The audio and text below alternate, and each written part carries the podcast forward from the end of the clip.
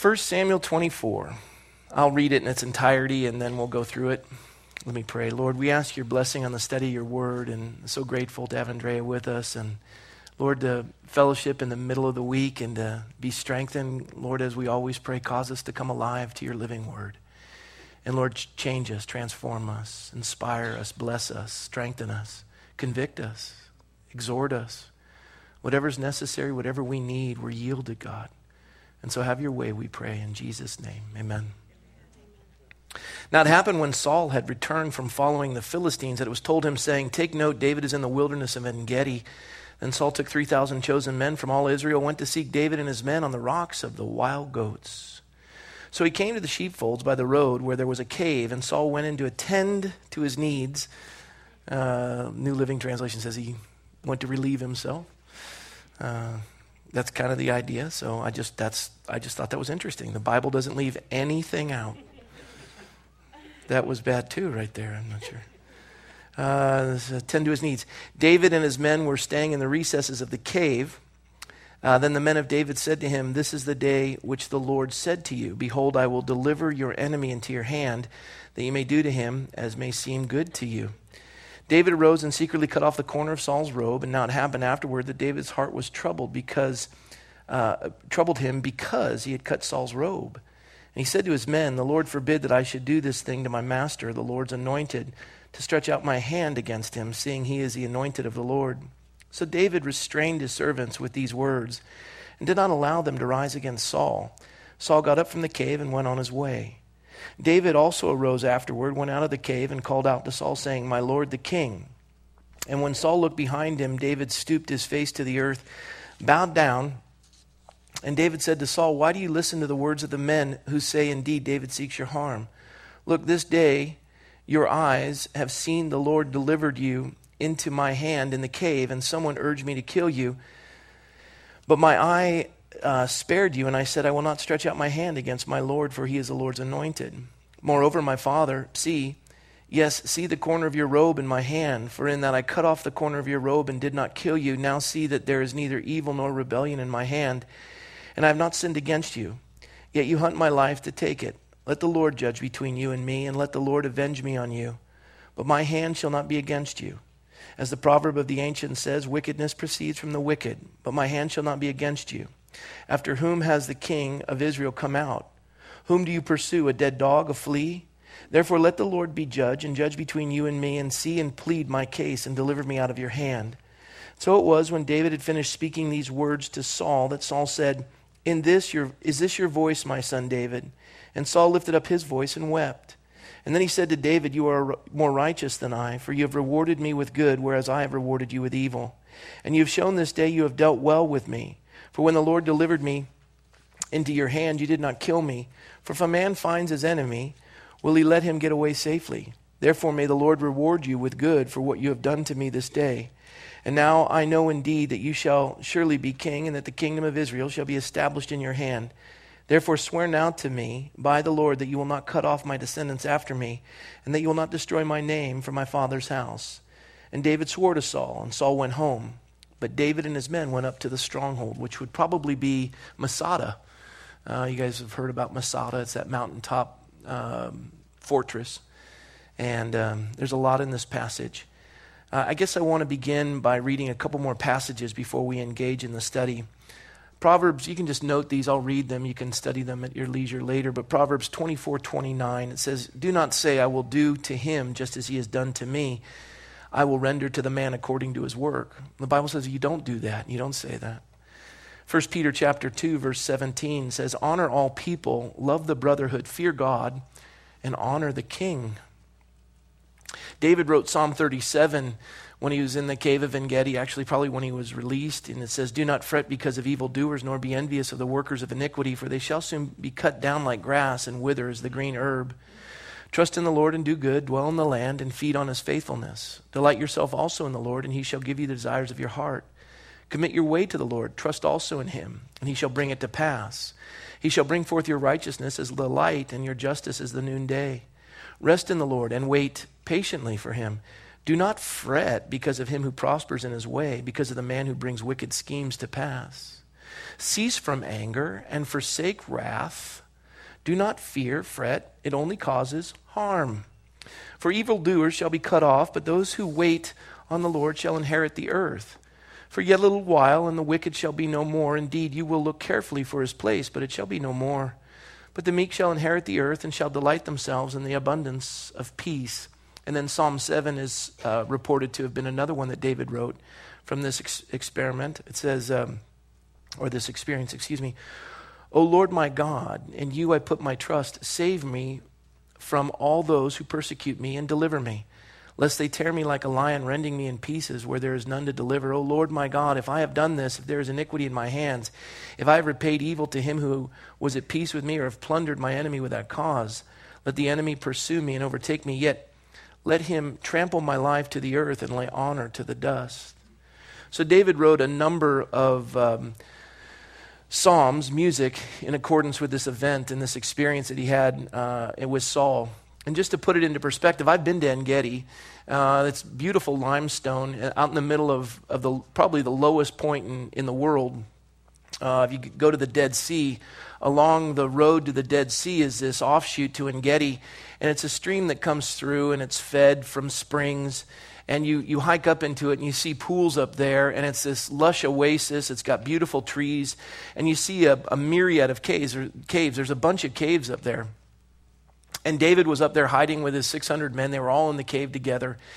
And Saul is pursuing David at the moment. He's pursuing him with not just 3,000 troops, but the scripture says 3,000 like crack troops, uh, appointed troops. These are the uh, DevGru 6. These are the SEAL team guys. And they are chasing David. They're equipped for, for wilderness warfare. They almost had him, but we saw the rock of division that David was survived by in the last passages that we looked at.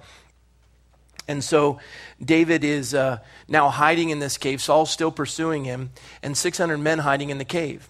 Well, they get to this area, and it's just lovely. And if you've ever been to this area of the world, the sun is so bright, it's almost blinding. Everything is crystal clear. There's seldom a cloud in the sky, even in the middle of winter. Sometimes rains will go through, but the reality is it's always just a, a cloudless sky, bright, bright blue, and this limestone is bright white and, and transitioning. And I watch this oftentimes in this, this back door here on Sunday mornings where I'm sitting up in that little corner waiting to come down and, and I'm putting on my headset and I watch people come through that door and the transition from the bright light outside and then coming into the dark room. I watch people continually, and that's why we've put red tape there, trip or stumble or struggle as they're trying to, and they'll, they'll pause and wait for their eyes to adjust. This is exactly what, what happened to Saul. He had 3,000 men traveling. You can imagine, I, as a youth pastor, I used to drive a 40 passenger bus and I had the Class C or B license, passenger endorsement. I'd take these kids to camp and it was a converted city bus, so we didn't have a bathroom on board. It was these funky city seats. They didn't have cushions on them, they were all facing each other. It was just, and, and our pastor bought it because he got a deal on it. And this thing was a lemon. It, it, it, had a governor on it, so it never went over 65. And going up the hill, it overheated. The brakes would always fail. It's just a treat and uh, and I'd have to take the junior high and then come all the way back from Green Valley, San Jose to Green Valley, and then I come back, pick up the high schoolers, go to San, uh, Green Valley and back to San Jose. We take the coastal route because it was cool because there was no air conditioning on the bus. It was miserable, and every time we stopped, Every time we stop, imagine 40 kids all having to go to the bathroom, and it just takes forever. And so, and then you get back on the bus, some kids drinking a Gatorade, he goes, I got to stop again. And you stop, they all want to go in and buy something. I just told every one of the kids while we are driving, you're all eating sunflower seeds, no one touches water. And so they just, you know, their mouths are just like, you know, just salted, and, and, and I'm, I'm giving them salty food and potato chips, and they're just, just so, they could barely speak because they're just so dried out. And I, I, figured that out. It took me a couple trips. So I figured out how to not. Could you imagine stopping to let 3,000 guys use the restroom? How long that would take?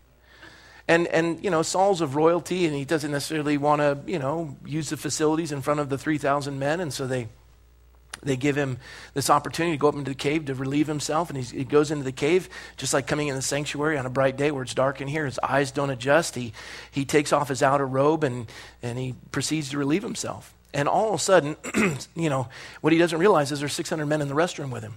Just thought I'd point that out. And 600 pairs of eyes, unless, of course, some of them are soldiers. They probably lost an eye, but they're just, and, and this is what he's, he's there doing this. It's a little uncomfortable for everybody. And, and David's crawling up in the middle of this, and, and everyone's going, kill him, kill him. And you want to talk about a rough way to die. It's like Elvis dying on the toilet. It just, you just don't want to die that way. And history is going to record that, you know, Saul was relieving himself and David stabbed him. David's crawling up. And I just want to put it into perspective. Saul has committed himself to killing David. He's thrown two spears at him. He's chased him. He's, he's, he's threatened uh, his own son who befriended David. You remember Jonathan found David in the uh, wilderness. And, uh, and, and here, you know, David can all of a sudden be delivered from, from the burden of Saul. All he has to do is just take that knife and stick Saul, and it's all good to go. And the 600 men are with him. They're all with him, and they're thrilled. Do it, David. And they, they probably quote some sort of a, uh, of, of a prophecy that someone had given. Maybe Abner had given it that uh, this is the day, behold, I will deliver the enemy into your hand that you may do to him as seems good to you. We don't know where that comes from. David uh, is, is, hears this quote, may have been some sort of a prophet to do it. And David crawls up, and all of them are saying, Kill him, kill him. Now let's just stop for a minute. Who appoints all positions of authority? God does. Was David anointed king? In our studies, we understand that Samuel anointed his head with oil, and he says, You're the next king of Israel. And then we also we realize David's life just takes a tumble, and he's, he's now kicked out of the palace, loses his family. His wife that he, he won through the killing of Goliath has been taken from him, married to another. His whole world is upside down. All the priests of Nob are dead. He's feigned madness down in Gath, and he's allowed drool to drip down his beard. Uh, he, he, he doesn't have a friend in the world except for the 600 indebted, distressed, and discontented guys that are with him and their families and, and his life is miserable. And he's got all of these responsibilities that he has no resources to accomplish anything, and he's having to live in the wilderness, and Saul took it all from him. Saul took it all from him. But David, long before he was anointed by Samuel to be the king of Israel, long before uh, he killed Goliath, David was a psalmist, the sweet psalmist of Israel, tending to the sheep, the least in his father's estimation, out in the fields, uh, a shepherd's job, which was the lowest form in all of Israel. It meant that you were unclean. He's out there. Even when Samuel called for the sons, uh, Jesse ignored David and said, Well, there's one more, but he's the least in my estimation. You don't even want to waste time with him. And David, all alone out in the wilderness, playing music to the Lord, he, he slew the lion, he slew the bear, he saw God's faithfulness. God instilled this in him. He had a love for God's word. He would memorize it. He would write songs pertaining to it. He reflected on the character and the nature of God. He, he penned uh, psalms today that resonate even in cultures all around the world. Uh, some of the best music we have isn't anything that anyone's written, it's just the psalms that they've put to music, and people are blown away by them. And this is David. David has a love for the Word of God. And if he had killed Saul in the cave, he would have given every man in the government the right to kill David when they didn't agree with him. Had he killed Saul in the cave, he would have given every man the right to break the word of God when they didn't feel like they wanted to obey it. Had David killed Saul, he would have set an example and a precedent that the, the word of God takes a back seat to your emotions. And David, in the wisdom of this, understood it. He would, he, would, he would transfer this wisdom to Solomon. Solomon would write it down. David lived it, earned it, and taught it. Saul or Solomon received it, but never lived it wrote it but never lived it. And all of the wisdom that Solomon received to write, David lived and, and, and, and uh, uh, acquired. Solomon mentally understood it but never lived it, but wrote about it. And so David right now is, is getting a, a, a, big exam. This is a major class to get your BSD degree, the backside of the desert. God is taking the Saul out of David so that he can put Christ in David. Saul is making, or excuse me, God is making David a king that is worthy to rule a kingdom because he's a man after God's own heart. And, and vengeance is mine, saith the Lord.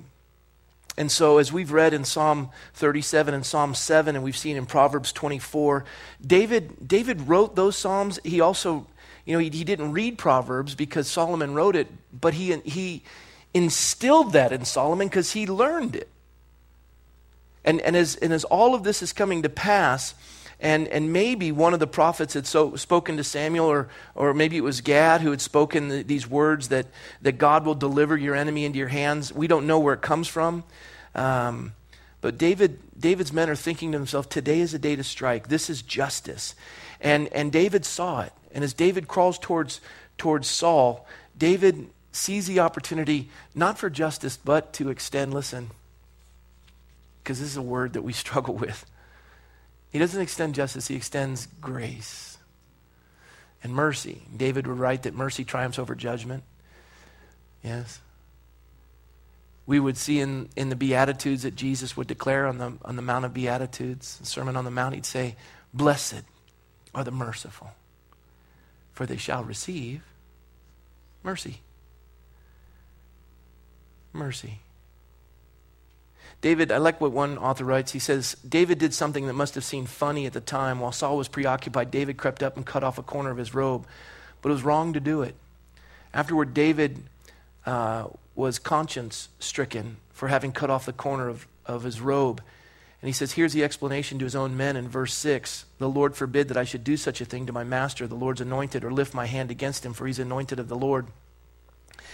And this author writes, it was wrong because it made the king look bad. It was wrong because it showed a lack of respect. It was wrong because it wasn't David's place to get even. It was wrong because cutting his robe was the first step to murder. It was wrong because Saul was still the Lord's anointed. Cutting off a corner of the royal robe was an act of physical and spiritual vandalism. It was an act upon Saul and on Saul's right to be king. Now, granted, it's not the Lord's anointed because we also know that in 1 Samuel 15, when, when Saul had disobeyed God, and, and, and Samuel said to Saul, The kingdom will be removed from you. Saul said no, and he reached out and grabbed Samuel's robe. The robe tore, and, and Samuel said to Saul, As the robe is torn from your hand, so will the kingdom be taken from you and given to another, a man after God's own heart. And you can imagine as the corner of this robe is missing, how it just reinstigates into, into Saul's mind uh, everything that, that, that Samuel had said to him. It was probably just a little overwhelming uh, to, to Saul at the time. One of the things that we see here as well is um, when the scripture says, The Lord forbid that I should do this thing to my master, the Lord's anointed, to stretch out my hand against him, seeing he is the anointed of the Lord. So David restrained his servants with these words and did not allow them to rise against Saul. And Saul got up from the cave and went his way. You can hear them all just going, What are you doing? What, what are you? Kill him. I'll kill him. Get out. Stop it. Stop it. Stop it. And, and, and Saul's ears are facing outward, and so he's hearing the noise of, of his men, and he doesn't hear the whispering in the back of the cave because his ears are faced this way, and he's hearing the noise of his men. He doesn't hear the noise behind, but David is just telling him to be quiet. They're saying, Why are you doing this? And David looks at him and he says, just, You just tell everyone, go all the way back. It is not my place to attack the Lord's anointed.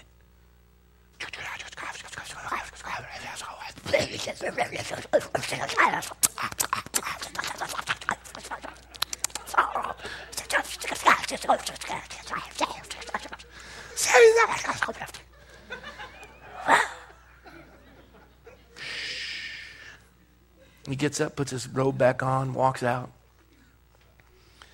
Now, this verse, to me, is one of the funkiest verses in the ministry. Um, I, I, I, one of my favorite Bible teachers, um, Joe Focht in Philadelphia, he talks about um, on a Wednesday night. It was the only Wednesday night of the year that he didn't, he wasn't teaching. He, he, never, he seldom misses a Wednesday night. It was the only Wednesday night of the year that he wasn't teaching. He was somewhere else. And that night, this prophet, you know, self-appointed prophet, comes in to read Joe the riot act and, and prophesy against him. And as he comes in to prophesy and he's just walking down the aisle in the middle of the service, the, you know, the guys come in and grab him and he said, and he's screaming all the way down the aisles. They're removing him. They're saying, Don't touch the Lord's anointed. Do not touch the Lord's anointed. And they're carrying him out. Oftentimes you hear this verse quoted by folks that are uh, self proclaimed prophets and uh, they are they're, it's, it's, it's their clarion call to not touch me and give me freedom to be a wacko. and they really, you know, they come in with a tinfoil hat and looking for the helicopters flying over. I don't know. But, but as they took him outside, the guys grabbed him and they said, Well, first of all, if you're a prophet, you should have known that Joe wasn't going to be here tonight. And, and they said, second, this is a nonprofit organization, so don't ever come back.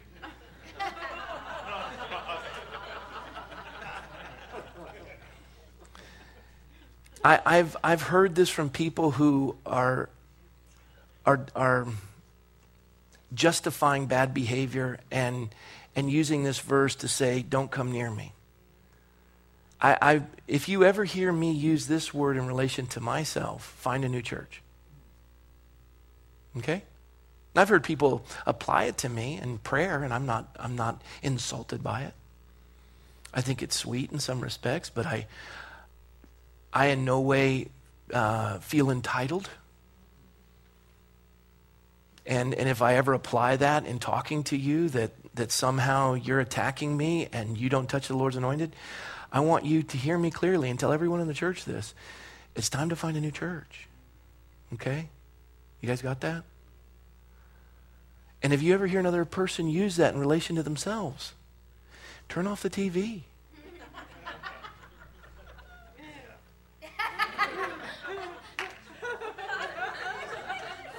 Okay? It, it, it, uh, did David ever use that in relation to himself? And by the way, we're, we're talking about a wayward king who, who is, he's in trouble. And David already knew that, that Samuel had spoken of the robe being ripped, and, it, and David still had massive respect for him. What does the Bible say that we're clothed with when we receive Christ? Clothed with his righteousness. And you know what's amazing when you listen to talk radio? And you listen to all the movie critics and the critics on radio? And you'll hear the president's speech, and then the critics will come on and just start tearing them apart. And it's one thing to deal with the policies of an individual, but to start to attack their character? Yeah, I learned this in the campaign. Let me just tell you what happens in our community. When you label somebody an extremist, like me, I was labeled an extremist, that means that the 50,000 people that voted for me have voted for an extremist. How does that make them feel that you labeled the person that they wanted to vote for, that not only they are extremists, eh, not only is a candidate extremist, but those who voted for him are? And that's almost 50% of the you know, populace. In addition, when you attack them in a, a, myriad of ways where you attack their character and label them in some capacity, what it does is it reduces the voter turnout because people just don't want to participate anymore because it's so ugly, and they justify it by saying it's politics. I would never allow any material to go out against my opponent that attacked her character. I wouldn't allow a, a, a, a, scandalous picture or, or an ugly picture of her. They always wanted to get it. They, they'll always send it from Sacramento and they'd have a picture and it was awful. Her mouth was open or and I said, You put a picture of her as though, I want you to treat her as though she were my wife. I want you to find the prettiest picture you can find of her and put it out there. And they're saying, You're advertising for her. No, I'm appealing to her people. If I have to win this way, we're destroying the field. It, it's not an issue between the two of us. We're representing a community. If I'm attacking her, I'm attacking the people that care about her. I know what that's like because I've had our folks attack that way. And you don't render evil for evil. And until we understand that as a community and we continue to tolerate it. See, when, when, you, get, when you see somebody attacked or you see these things happen, first of all, you gotta, it's water off a duck's back. I'm not personally insulted, I'm not embittered, and I'm not angry. There's no room for it. David didn't take it personally in the sense that he, he didn't want vengeance. You want to talk about a lousy ad going out.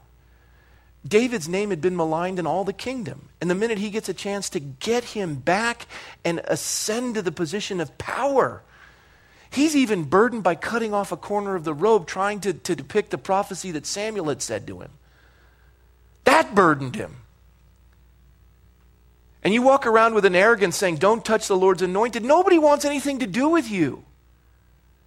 But if you're somebody who has that respect that you, listen, when you start to nick pick people in the congregation, or you attack pastors, or you attack churches. There are folks in this community that cycle through churches. You change churches like you change clothes. And everywhere you leave, you come here and you come and you'll talk to me about this pastor and this pastor and this pastor and this pastor. And all I have to say to you is every time you're doing that, you're cutting off a corner of the robe and you're just making everybody look naked. And you're attacking a cloak of righteousness. I'm sure they have issues. But Matthew 18 is given to us so that we can endeavor to keep the unity of the Spirit and the bond of peace and reconcile and win a brother. And oftentimes, if people come to me and they start talking smack about a pastor, I'll say, You know, I know that pastor pretty well. And I say, Just stop what you're saying I'm going to call him up and I'm going to tell him that you want to have a meeting with him so you can address those issues. And I'll go with you. And immediately go, I don't want to do that. I mean, that's not anything I was really planning on doing, but I just. And, well, then, then you need to stop talking about them if you're not going to reconcile with them. Shut it down. And quite frankly, there are pastors I, I probably struggle with. I do. And, and, and when we get to the end of this chapter, there's an application tonight that all of us are going to have to apply. And I, I, I'm not happy about it, quite frankly, personally. And, and one of the reasons when Brett and I sat in that meeting with the pastors and they were just stone silent, the minute we left, the first thing the two of us said to each other is that the problem in that room is its interpersonal relationships, and we've got to mend those. And, and, and I would just say, I'm not responsible for the actions of another person, but I am responsible for my reaction. And if, and if you don't own that and you don't operate in that context, you're going to be in a lot of trouble. And, and David reflects this to the 600 men. You know what's amazing? All those things I listed about what would have happened when David sets this example to the 600 men, don't forget that when they were they were in the cave of Adullam. Do you remember after the election we talked about the cave of Adullam? And, and David wanted to be alone after the failure of his life. And then his family joined him in the cave. He's like, I want to be alone. and then immediately following his family were all the people that were indebted, distressed, and discontented. Because Saul's government caused them to be indebted, discontented, and distressed. And they go out into the wilderness and they join David. And what did they talk about in the cave of Adullam? Politics. That's all they talked about. Those 600 men would later be the government of the largest expanse of the government of Israel in the, in the history of the nation. And now, what are these 600 men learning about government? You don't ascend to power by killing the person that's there. Any donkey can knock down a barn door. Let me correct that. Any jackass can knock down a barn door, but only a carpenter can build one. Tell everybody why you're better and that person's a loser. And all you're doing is ruining the foundation that was laid. David pointed out in Psalm 37 don't fret the evildoer, God will take care of it. Vengeance is mine, saith the Lord. Be patient, wait on the Lord. It, David knew if I'm going to send to the throne, first of all, if God anointed it, then God's got to get it done. And, and I, I don't have to worry about that. And that was one of the things, I, when the election was over, I wasn't burdened. We did everything we could have possibly have done. It didn't work out that way. And, and secondly, for the folks that had gone through that with us and they were in the cave of Adullam with us, one of the things we had to share with them is there's, there's a joy. God's still on the throne. He, didn't, he wasn't going, oh my goodness, I fell asleep Tuesday. I didn't realize. My bad. Amen? And instead of going, why God? Our response had to be God, what do you want us to learn from this? What do you want us to glean from this? What are you trying to show us? God, you're, you're sovereign. Be anxious in nothing. Where do you want to go from here, Lord? And, and so David is setting an example for 600. He's not, just, he's not just doing what God's called him to do, he's setting an example. Every one of these guys, when they saw that, they're like, Are you kidding me? And it, and it takes a pretty strong man to tell 600 guys to be quiet. And those 600 men witnessed a young boy walk out into the, in the valley of Elah and take off the head of a 9 foot 10 inch giant. Because David earlier on was studying God's word and stood upon it and took, killed the lion and killed the bear. And every one of those guys at one point or another was paralyzed for the 40 days when Goliath mocked them. And David walked out as though it was nothing. And, and when Goliath ran at him, David ran at Goliath. And these are going, he is one bad dude. And he's got his ups and his downs, but every time he just seems to come through this and learn a lesson from it. And all and, and some of the NCOs and non-commissioned officers in David's 600 band army are turning and just going, shut up. If David said to do it, you do it. Now be quiet. And, and it's amazing. The strength of a, of a military is only as strong as its NCOs, its non-commissioned officers. And David had the hearts of these guys. Abishai was one who struggled, but when David said, don't do it, Abishai backed off. Even when he would catch Saul sleeping and, and get past, you know, Abner and get up there to go stick Saul, David said no, and Abishai said, then I'll do it. And he goes, no. And Abishai, you know, just sheathed his sword and followed David. What are we doing? That's leadership. I've often said this the strength of a man or the strength of a woman is measured by the power you possess that you don't, that you don't use. Again, when Jesus was nailed to the cross, was it the nails that held him to the cross? He was God, right? Nails don't hold God. He had power. And the strength of a man is measured by the power he possesses that he doesn't use. When they were spitting on him and mocking him, he had a greater purpose in mind. Guys, this may mean that we've got, you know, th- three more months of bad weather. I don't know. That may, you know, because we're going to see our shadowing. I don't know. But this may mean that we're going to be chased by Saul. It may mean that we're all going to die. But I'm not doing this. Honoring God's word is far more important than me ascending a throne. Don't forget that. You get burdened in your workplace because you got passed over. Calm down. God gave you the boss that you need. Listen.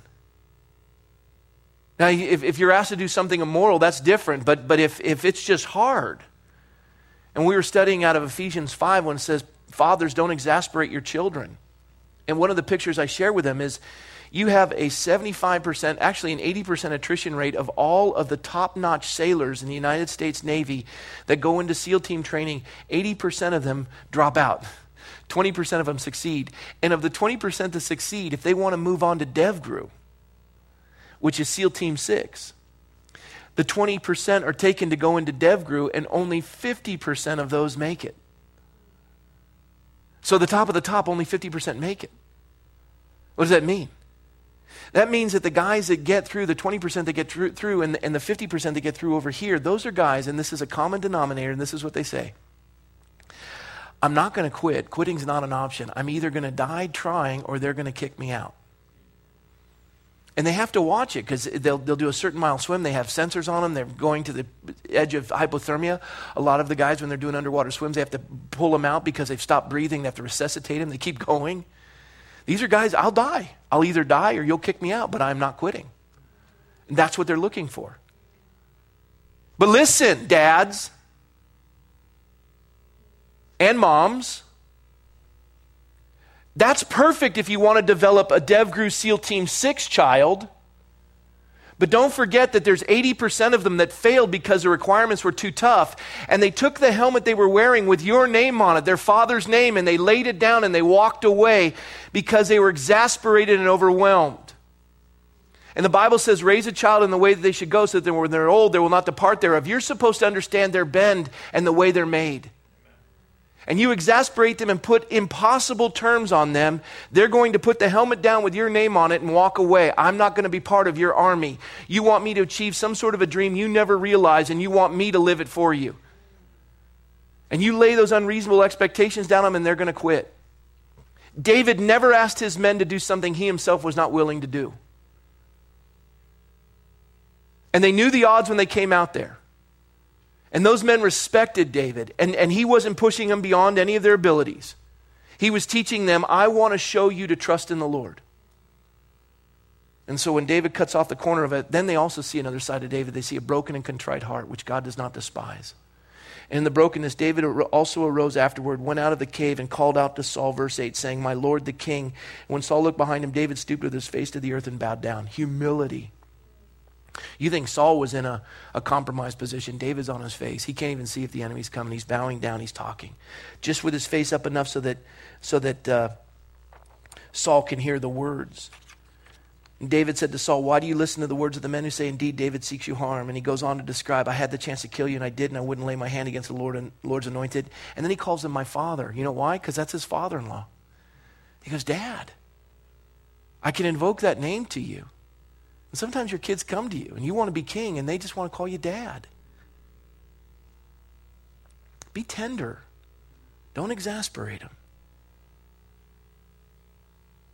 he says, Father, see, the corner of your robe is in my hand, for in that I cut off the corner of your robe and did not kill you. Know that there's neither evil nor rebellion in my hand. I've not sinned against you. Now, I did cut off the corner of his robe, and, and he, he was sickened by it. And kids, I, I'll talk to you. You can cut your parents down and talk about how bad they are, and, But they, they put them into your life. And, and you go on into Ephesians 6, and, and the command is obey your mother and father, go well with you, live long on the earth. You may have a Saul as a parent. Obey him. Do like David. I think there's a lesson for parents in here and kids. You learn how to obey your parents, even if they're exasperating in some capacity. You learn how to obey him, you're not going to have any problem in life. The Bible says it'll go, it's the only commandment with a promise. It'll go well with you. You'll live long on the earth. You'll be an amazing employee. You'll be an amazing boss. You'll be an amazing student. You'll be an amazing military personnel. You'll be an amazing father. You'll be amazing grandpa or grandma or wife or husband. All because you learned how to obey. Because if you can learn how to obey a a flawed parent, you'll have no problem obeying a godly or God, your father. Now, listen, kids, I'm not asking you to obey your parents when they ask you to do something immoral. You don't have to obey them if they're beating you. You don't have to obey them if they, that's, that's not what I'm saying. It may be difficult. But you, like the SEAL team guys, you just say, well, you're either going to kick me out of the house because I'm going to do the best I can, or I'm going to die trying. But I'm not leaving. You're going to have to ask me to leave because I don't live up to your standards. But I'm going to try the best I can. I'm going to do my best to obey you with everything I have. And somewhere in there, you're going to find what God wants to do in your life. He goes on to say, um, You hunt my life to take it. In verse 12, let the Lord judge between you and me, and let the Lord avenge me on you. But my hand shall not be against you. He's just saying, I'm not going to kill you.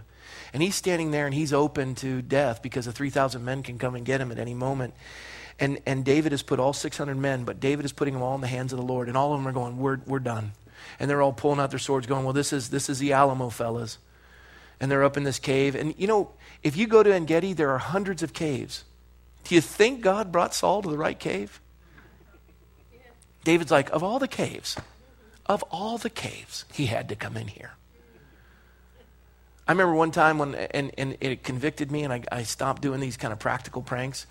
I was in college and uh, we were in the mess hall or the dining hall of Fresno State and we were at the athletes' tables and I went over to some of the other tables and I, they have those sugar dispensers with the large lid on it and I took the lid off and I put the napkin over and I turned it over. I slid the napkin out and I took the lid back on so it looked like it was a regular. So you pick it up, go, all the sugar would go out. And I'm like, eh, this is going to be fun. And we're watching. What are the odds? The only blind student in the school with a seeing eye dog sits at that table, sits in that seat, has coffee and wants to put sugar in it. I just walked away going, I am the biggest loser on the planet. Went all over a dog, and I, I walked over, helped clean it up. I apologized. It was just awful. And, and that was the Lord teaching me early on that's not funny. Humor at somebody else's expense is not funny. And uh, it was, you know, and that's, that's David going, What are the odds? Uh, I'm going to get to the close here because this to me is so amazing. Um, Saul, after David lays out this idea of who do you pursue, a dead dog, a flea, verse 15, therefore let the Lord judge between you and me and see and plead my case and deliver me out of your hand. After he finishes that, verse 16, so it was when David had finished speaking these words to Saul that Saul said, Is this your voice, my son David? And Saul lifted up his voice and wept. Now, whether he was sincere or not, we don't know. But Saul was on the verge of repentance to the point where he was teary eyed, weeping. The, the idea, and, he wasn't crying, he was weeping, he was sobbing. I've had people in my office sobbing. Uh, they were on the brink. I remember one guy uh, in particular, uh, it, was, um, it was coming up to the Christmas season, and I'd gotten a letter. He worked in Hollywood, and I got a letter from another co producer that he worked with, and this letter was talking about how generous uh, the member of our church was and how he, you know, looked out for the needy and what he did in the, uh, on the lot in Hollywood and all these things and how they were struggling. He was always giving it. And it was one of the most amazing letters. I was touched by it, and immediately I went and shared that with. Uh, uh, Eric Smith, who was one of the guys on staff at the time, and we were so moved by the letter emotionally that we wrote a check to their family for Christmas because we didn't realize the need, and they were overjoyed. And and he, the guy got the check, he was weeping. I was just blown away by it, and. Um, and as we proceeded on through the course of time, I began to realize that this guy's not who he portrays himself to be. And I was driving in on Lynn Road, getting ready to go over to Skyline. And as I'm driving, the Lord whispers, and the Lord just basically says that letter, he wrote it himself about himself. And that person doesn't exist. So I did a search, didn't find the person, and I just, I was grieved. I came in, as I'm walking in, Eric Smith comes up. He says, The Lord spoke to me and told me that that letter so and so had written it about himself. I'm like, I know, God told me too. And sure enough, uh, I confronted this guy. I laid out everything he'd lied about. I'd, I'd laid out a, I, I'd laid it all out there. Matthew 18, I approached him. I had the witnesses. I laid it out. And there was nowhere to run. And he would put this out, and I'd put that there. And then I did, but then, then this would be revealed. And there was nowhere to go. He was fenced in by all honesty. And, and immediately he starts to just melt down in front of me. He's weeping. He starts to share some deep aspects about his life. He says, I don't know who I am anymore. And he's, he's coming to this place of, of honesty. And it's fascinating. And I'm watching, and my heart is just overjoyed. You know, God desires a broken and contrite heart. And I'm, I'm longing for him to come to this place because God's ready to minister to him. And then fear envelops him. And shortly after that, he quits and brings a lawsuit, and, you know, or not a lawsuit, but he, you know, he just does awful things and it, it's just terrible. And he divorces his wife and fights for custody. It's just, it was pathetic. And it was almost like a Saul. The, Saul had come to a place where, you know, the Spirit of the Lord had departed from him, but, but he was, he, David confronted him. And now he's face to face, and all these men realize it. They're looking at David holding up this piece of Saul's robe, and they're going, He could have just stuck it to you, David. And we know Saul, I mean, we know David. We didn't want to mess with David. He killed Goliath. There's 3,000 going, if Saul's dead, we're all thrilled because everyone's indebted, distressed, and discontented, and some of our relatives are up in that cave. And Saul just begins to weep. And He says, I've played the fool and I've erred, you know, exceedingly. Later on, he says that. He says, You're more righteous than I. You've rewarded me with good, whereas I've rewarded you with evil. And you have shown me this day how you've dealt with me. For when the Lord delivered me into your hand, you didn't kill me. For if a man finds his enemy, will he let him get away safely? Therefore, may the Lord reward you with good for what you have done. Your enemies do good to you. Saul is proclaiming good to David. And now, indeed, I know that you shall surely be king. He testifies in front of 3,000 soldiers that, that David's going to be king and that the kingdom of Israel shall be established in your hand. Therefore, swear now to me by the Lord that you will not cut off my descendants after me and that you will not destroy my name from my father's house. He had already promised that to Jonathan a long time ago. That was, a, that was simple for David. But I want to I want to close with one last thought in the remaining minutes. Matthew 18, dealing with a sinning brother, verse 15. Moreover, if your brother sins against you, go and tell him his fault between you and him alone. If he hears you, you have gained your brother. So, so David approached Saul. Go to him, the person who sinned against you. Go to him, tell him your fault. You and him alone. If he hears you, you've gained your brother. But if he will not hear, take with you one or two more, that by the mouth of two or three witnesses every word may be established. If he refuses to hear them, tell it to the church. But if he refuses even to hear the church, let him be to you like a heathen and a tax collector. We'll do business together, but we don't have any connection. I, I don't have a love for you. I mean, I, I there's, it's just business right now. I got to pay taxes. I don't like it, but I will. And, you know, if, if I've got a, a Muslim heart surgeon who's done a thousand heart surgeries and I got a Christian heart surgeon that's done two surgeries, I'm going to go with the Muslim. It's, it's just, he's a heathen, but it's business. I mean, you're gifted. And they're all successful and you're written up in every magazine. I'm going to go with you. I don't ask if you're a Christian plumber or a Muslim plumber. It's just business.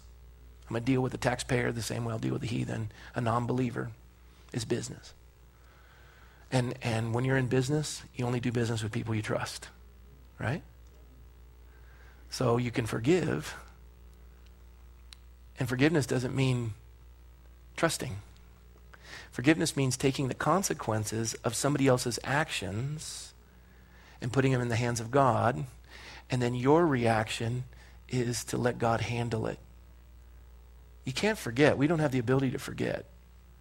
The Bible says, bear fruit in accordance with repentance. So if, if you have a wife who's been beaten by her husband, and he says, I swear to God, I'll never do it again. I love you, dear. I love you. I love you. I'll never do it again. He sobers up, and she believes it. the next night,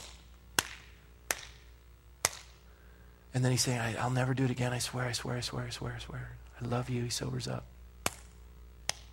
Finally, you pack your bags, you leave. He says, I've given my heart to Christ. I'm sure you have. I've forgiven you. But I'm not coming back until you bear fruit in accordance with repentance. How do you bear fruit? Honesty, truthfulness. What are the fruits of the Spirit? Love, joy, peace, patience, kindness, gentleness, self control. what does David do after Saul lays his heart out there. It says, verse 22. So David swore to Saul, and Saul went home, but David and his men went where? They went to the stronghold. I don't trust that guy any farther than I can throw him. Trust is built with truthfulness and truthfulness over time. I've forgiven you. The consequences of what you've done are in the hands of God. I'm going to go to bed. I'm not, I'm not, I'm not seeking vengeance. I don't want to stab you. I don't want to kill you. You're in the hands of God. You're responsible for your actions, but my reactions belong to the Lord. And, and uh, I, I am putting the consequences of your, I'm just going to calm down and my hands are in the Lord and I'm going to rest. And I got news for you. If you're going to want to go into business or you want to come back here, you need to bear fruit in accordance with repentance. And when we see the fruits of the Spirit love, joy, patience, love, joy, peace, patience, kindness, we start seeing those, well, then we're going to take little steps. But right now, I'm going up to the stronghold. I'm not following you. I'm not embracing you. I'm not going into business with you. I'm not coming back to your kingdom to have them give me some sort of a. I know you, Saul. You, I've watched you. You, I was playing a harp. I loved you, and you threw a spear at me. I stayed there and continued to play, and your, your heart was soothed. And you said these same words, and then you threw another spear at me. You are volatile. You, your spirit is un, uh, uh unyielded to the Lord. You are a mess. And you, you are, you're, you're in the hands of the Lord. I'm going up to the stronghold. God will deal with you. And when the time comes, if you've repented, then we can do it together. I don't know. But I'm going to the stronghold. And I got news if there's a, a wife in this room that's got issues with her husband and, and, and, and you're in danger, leave. Go to the stronghold. If there's somebody in here that's got an, an employer that, or a partner, a business partner that's stealing from you and lying to you, leave. Get a lawyer up. Go to the stronghold. The, the idea of, well, I you know, can't sue another brother, if they don't uh, agree to Matthew 18 and there's not a brokenness to it and they're not bearing fruit in accordance with repentance and owning up to what they're doing, lawyer up. Well, should I get a Christian attorney? Get a vicious Jewish attorney, tax collector and heathen. Do whatever you got to do and go for it.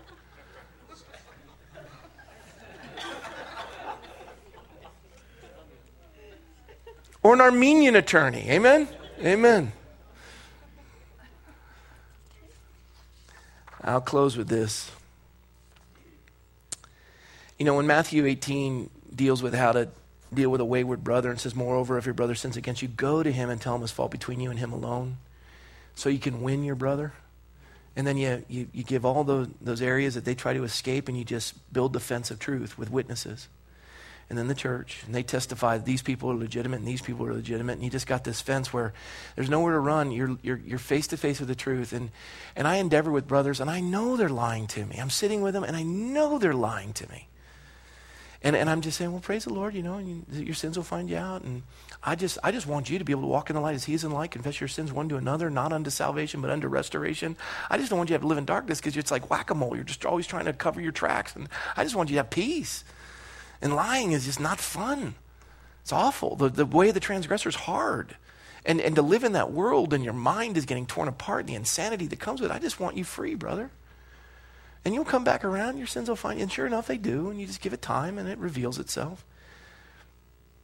And as, as Jesus goes through this whole picture of dealing with a wayward brother and how to win them back, he then finishes in verse 17 with that picture, but then he goes into this, this telling aspect in verse 21, Peter hears this and he's like, whoa, that's heavy. And then Peter says in verse 21 of, of Matthew 18, he says, Peter came to him and said, Lord, how often shall I forgive my brother who sins against me?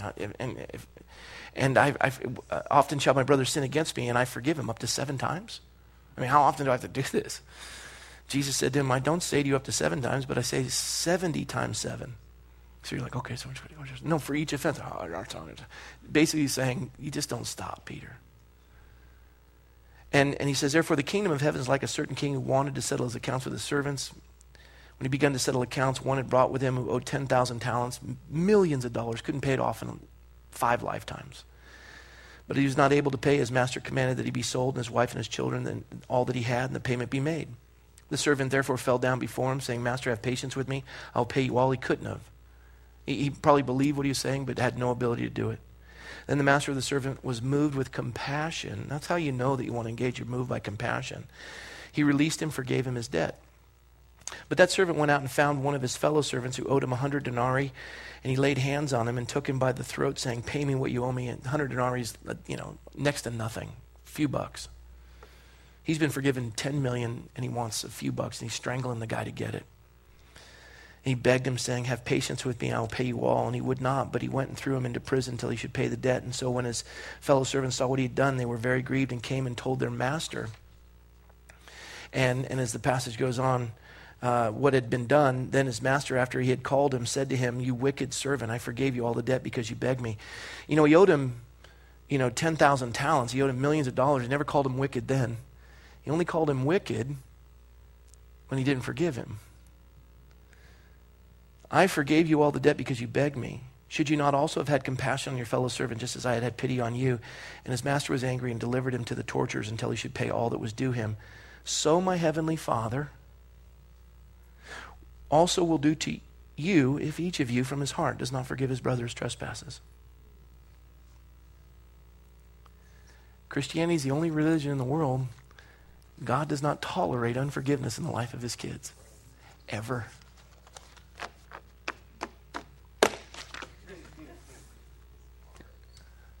Here's the application tonight. I got my own name, actually, names. In the quietness of the room, well, let's just do this. Let's close our eyes and bow our heads. Quietness in the room. It's not going to take but a moment. It'll just snap right to the front of your memory. Who is it? Who are you harboring bitterness and anger towards? They may be sitting next to you. I don't know. They may be in this room. They may be in this community. You may not have spoken to them for years. Who is it? You heard the parable. God, God doesn't tolerate that in the life of his kids. And as that name is in the forefront, or those names are in the forefront of your mind, here's a simple prayer. It's going to help us all tonight to lay down our burden.